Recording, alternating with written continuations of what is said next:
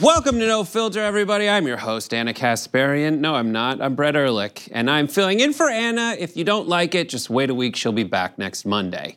In the meantime, we have a lot of show to get to. We're going to talk about some things that I've been thinking about, uh, hopefully with some jokes and funny happiness, but also some real points that'll make you and your parents think. Uh, we're going to talk about the NRA TV, which unfortunately I did sit down and watch for quite some time. Um, and then we're also going to start off with talk about this missionary guy. What am I talking about? Well, let's just get into it. By now, you've heard the story of the missionary who was killed by members of a remote island uh, tribe somewhere in the Indian Ocean. And now, when I first heard about this story, I asked myself, after all these years, in this day and age, how can a group of people still be so outdated, out there acting like such savages, causing so much harm in the world? And let me clarify, I'm not asking how can there still be Sentinelese tribesmen. I'm asking how can there still be missionaries? In this segment, we're going to talk about these globetrotting evangelicals and see if missionary work has evolved at all since the days of smallpox blankets. But first, let's talk about this indigenous tribe and the misguided man who unfortunately followed through on the thoroughly bad idea of approaching a group he knew to be violently confrontational toward outsiders.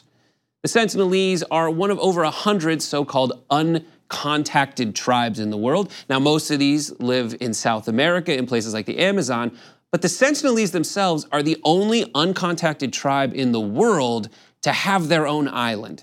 And anthropologists believe that they're, uh, they've maintained this same Neolithic lifestyle for anywhere between 30,000 and 55,000 years, which I'm told is a very long time. Nearby islands uh, are home to other indigenous tribes known as the Great Andamanese tribes that have had more interaction with colonialists over the years and have fared much worse. Quote, several epidemics engulf them syphilis, ophthalmia, measles, mumps, influenza, and gonorrhea, which steadily shrank their population from 3,500 in 1858. And by 1931, it was down to 90, which I'm told is a very small number. To be fair, the Sentinelese have had their run ins with outsiders over the years. In 1880, Officer Maurice Vidal Portman of the British Navy came upon a quote, elderly couple and four children who they took back to Port Blair, the capital of the Andaman and Nicobar Islands. The elderly couple sickened rapidly because, of course, they did, and they died, and the children were sent back to the island with gifts, which thankfully didn't kill everyone on North Sentinel Island. Now, the island has seen a handful of shipwrecks. One, the Primrose, is actually still visible if you go look for it on Google Maps. Everybody marooned on the island has been attacked. Some were killed, including a pair of fishermen who got drunk, floated to the island, only to be uh, shot with arrows in the head multiple times. So there's something for a hangover. What we do know is that they have lived happily and largely healthily on their tiny, lush, mangrove swamped 20 square mile island for at least 30,000 years, during which time they have feasted on wild pig, clams, berries, and honey engaged in energetic communal sex sessions on the beach, and repelled pretty much every visitor, well meaning or threatening, with a flurry of poison arrows and razor sharp machetes. Couple things stick out to me. First, uh, energetic sex sessions on the beach. These people know how to party. Why are we trying to convert them? It looks like we all could learn a thing or two. Or 69. Uh, but I'm going to read between the flurry of poison arrows here and say that they don't like visitors. And for all party safety, the Indian government eventually passed a law prohibiting visitors from getting too close to the island. And that's the way things were until John Chau showed up. Now, Chau was two things an adventurer and a missionary. And while his pretty popular Instagram featured captions like, kayaking the tropics in this endless summer, hashtag off season, hashtag adventure, hashtag perky jerky. His personal journal said things like, Lord, is this island Satan's last stronghold where none have heard or even had the chance to hear your name? Now, I get mad when people I know judge me. Imagine if a strange missionary showed up and called my homeland Satan's stronghold.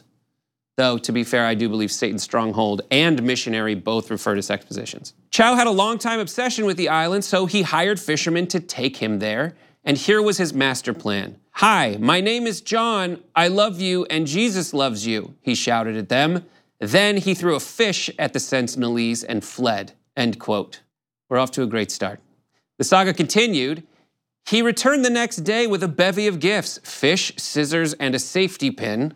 When a man wearing a crown shouted at him, he sang worship songs and hymns until the boy shot an arrow that stuck in Chau's waterproof Bible. That's not a foreboding omen. Still, Chau later returned to the island because he said, according to him, he just needed to declare Jesus to them and he was never heard from again. Now, I know how I feel about this. I went to a Catholic school, which eventually did find out that the English teacher who was sleeping with the students actually met that student when he, she was in middle school. I mean, I don't think he suffered any consequences and he went on to teach somewhere else. Plus, I also did see The Keepers on Netflix. So, with those two things, I'm still a little cynical about organized religion. Also, a LinkedIn profile for that guy says he works at Fresh and Easy, by the way, which I guess is how he likes them. And the only reason I hope there's a hell is so that he burns there. So that's how I feel about organized religion. Of course, that's just me. The real question is how do current and former actual missionaries feel about John A. Chau? After all, there are 440,000 Christian missionaries going out there doing the good Lord's work in 2018. The New York Times recently asked some of them this very question. One, Mike Wilson had been to missions in Haiti and he said, quote, I believe if someone is truly called by God to do something, they must do it. Jesus broke with the traditions and taboos of his day to touch lepers. Good point there, Mike. Just one thing, if you touch lepers, nothing happens. If you touch the Sentinelese, they all die from a cold. Why would God call upon you truly to do that? Not everyone's like Mike. Uh, some just go on missions to do nice things. Andrew uh, Millman said, quote, I went through extensive training on cultural competency, post-colonial theory, and faith-rooted organizing. I was not there to, quote, save souls or to convert people, but was instead said to live in solidarity with marginalized communities while working for holistic systemic reform. And honestly, that sounds awesome. This is the healthiest approach I've found. And uh, to be fair, I came across a lot of missionary organizations that follow this model. Go there, do good, build houses, God bless. But one account caught my eye. Amy Peterson, who went to Southeast Asia in the early 2000s, she said, quote, I worked as an English teacher and as she puts it, an undercover missionary in a country where proselytizing was forbidden. Over the last 15 years, I've thought a lot about whether I did good or evil in sharing the gospel with those women. Missionaries like this are teaching people a new language, they're building a school, but they're also just kind of lying. The Atlantic writes Christian missionaries nowadays are relatively less inclined to tell others about their faith by handing out translated Bibles and more likely to show it through their work, often a tangible social project, for example, in the context of a humanitarian crisis. That sounds fine, but here's another person interviewed for the article who says, When I'm abroad, I don't say the word missionary because of the stigma that it carries with other communities. I usually just use the word volunteer or English teacher, so it actually sounds like I'm there with a purpose, and I'm not going to make you believe something you don't want to believe. But you are. You're misrepresenting your true intentions. And the last time I checked the Ten Commandments, that's bearing false witness against your neighbor.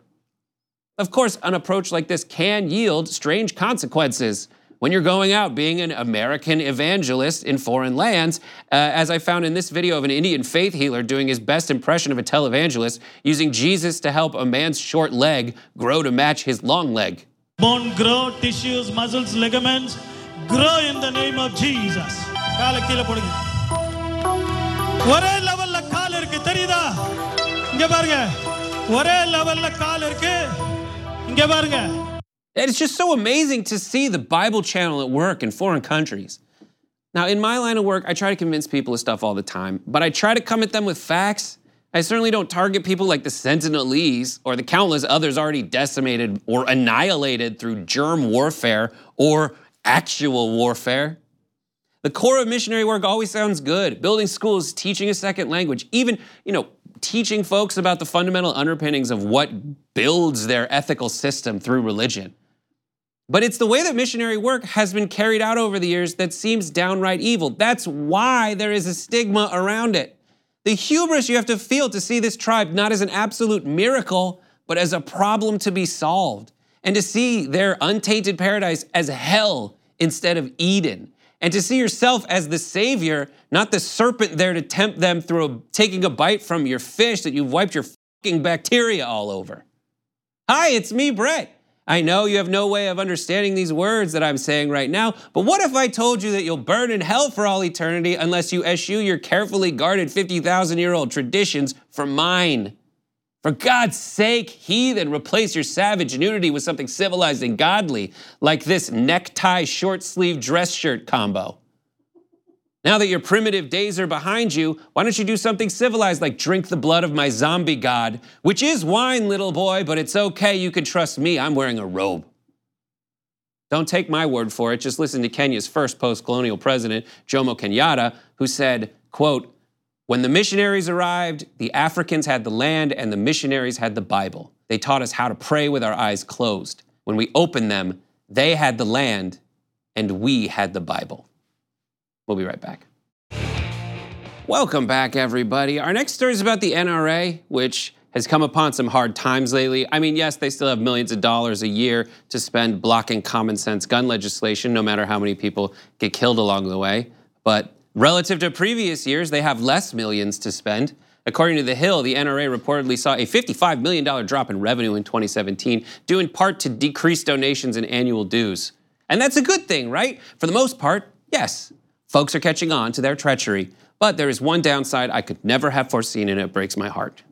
The economic downturn is affecting NRA TV. The NRA TV channel was uh, launched in late 2016 and dubs itself the online television platform of the powerful gun rights lobby, including two live news channels and 34 tape shows, all sponsored by gun makers, according to its homepage. And now, facing those tough times, people are getting fired. It's such a shame. So, as a show of solidarity, I thought I'd do something nice for the NRA and throw them a view. So, yes, I watched some NRA TV in this segment called So I Watched Some NRA TV. Northwestern University released a training video teaching students how to save their own lives in the event of an active shooter situation. Here it is.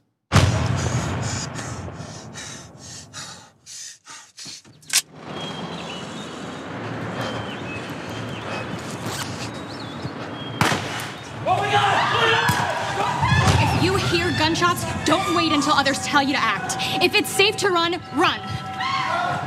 Always know your surroundings and have escape routes in mind, including exit stairwells and emergency exits. The video is intense and absolutely horrifying, and I learned a thing or two from watching it, frankly. And it also makes you think about what a situation like that might look like, so I guess you're a little bit more prepared. The video is titled Run, Hide, Fight for the hierarchy of what to do once a shooting begins. But one man has a problem with that. That man's name is Chuck Holton. He teaches security training uh, all over the world, and he appears on a show called Relentless because this is the NRA TV channel, so of course they have a show called Relentless. Check out their other shows, which are titled Love at First Shot, Armed and Fabulous, Gun Gurus, and Trust the Hunter in Your Blood. And yes, I did make one of those names up, but isn't it weird that you can't really tell which one I made up? Which one do you think I made up? Here's the thing I didn't make any of them up, actually. Those are all real ones. Here is the initial reaction from Chuck Holton to that video you just saw. I think that it is the perfect example of how we treat absolute adults in our society like they're children. Like, uh, oh, you're you're 26 or younger. Oh, you're still a kid. You can't do anything that an adult would do. So, uh, I mean, although we want to teach kindergartners how to put condoms on bananas, we don't want to teach college students how to properly protect themselves. So we'll get to condoms for kindergartners in a second. Remind me to do that. But if I forget, I don't think it's anyone's loss. Uh, but his coherent point was we're treating college kids like babies instead of teaching them how to protect themselves. So you may be thinking, oh, what does he mean about teaching them like babies? Did Northwestern just come up with this protocol? Did they just blind themselves and throw darts at a wall covered in verbs until they saw run, hide, fight? Nope. Media Matters points out that run, hide, fight is the exact advice of the active shooter how to respond guide published by the Department of Homeland Security. So, this is what the nation's experts have decided is the best thing to do in the event of an emergency. But then maybe he's just got a problem with the DHS because he did have this to say about detention facilities used during the child separation crisis. Again, I visited those facilities. Those facilities, if anything, are too nice. What a sweetheart. Maybe he just has, has high standards for low standards. Working toilets? That's too nice. The light switch at this facility turns on and off. What is this, a Hilton? All I'm saying is let's just release one rabid dog into the facility. Now we're talking. Okay, now baby banana condom. Weird.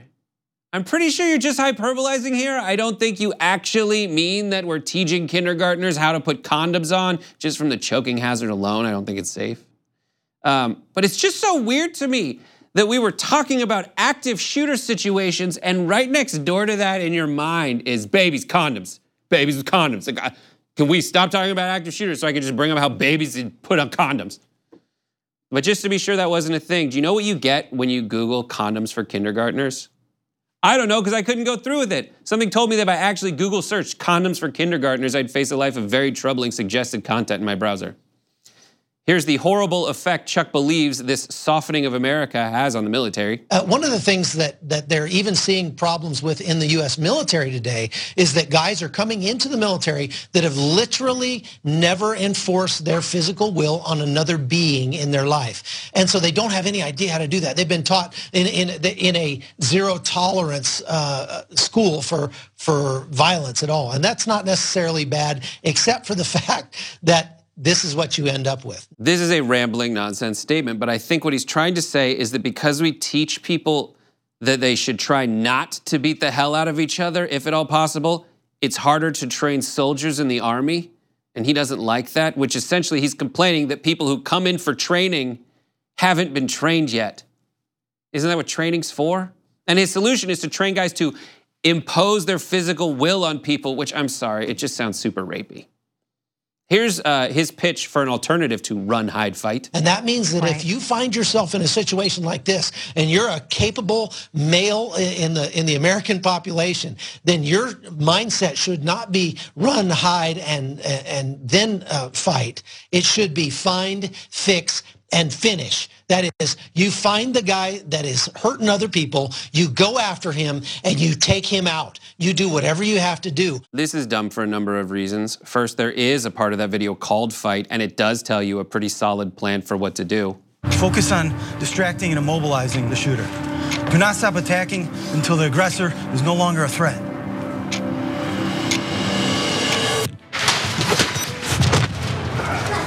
Once the aggressor has been secured, do not touch any weapons or objects they might have carried. Instead, secure the weapons with nearby objects. Um, hey, give me that trash can. But it teaches that stuff as a last resort. Plus, find, fix, and finish. That's not strong enough. Don't overthink it. Here is what I think your three words should be it should be fight, fight, and fight already, you frickin' wussy. Do you love me now, Dad? Am I a big enough man now, Dad? People have done that lately, by the way. And it's made the news, but not because they've charged the shooter, immobilized them, and became instant heroes, but because when they were doing that, when they intervened, the police shot them and killed them. Because while a good guy with a gun, I'm sure, might be able to stop a bad guy with a gun, sometimes the cops just shoot the black guy because they think he has a gun. We'll be right back. Welcome back, everybody. My name is Ana Kasparian, and I really need to rewrite these intros. Uh, these are my favorite things. Uh, first up, in a weird way, uh, my least favorite thing is also my favorite thing, if that makes sense. My least favorite thing this week, um, hopefully you can help me with it. It's the Mississippi state flag. Um, let me explain. Last Tuesday, Republican Senator Cindy Hyde Smith won a runoff election against uh, Democratic challenger Mike Espy. And in the run up to that vote, she made the following news. One, she expressed eagerness to attend a public hanging. Two, she joked about making it harder for liberal folks to vote. Three, we saw Facebook photos of her visit to a presidential library where she wears a Confederate uniform, which she calls Mississippi history at its best. And the kicker the presidential library she visited was the Jefferson Davis Presidential Library. That's right, the library of the President of the Confederate States of America. You remember them. They fought against the United States of America so they could continue enslaving black people. Now, all those things are terrible. But she won. And I wanted the whole time to point out how all that stuff that she did was terrible and that Mississippi lost a war about it 250 years ago and the world is better when racists are not in power. But I knew I couldn't do that. Why?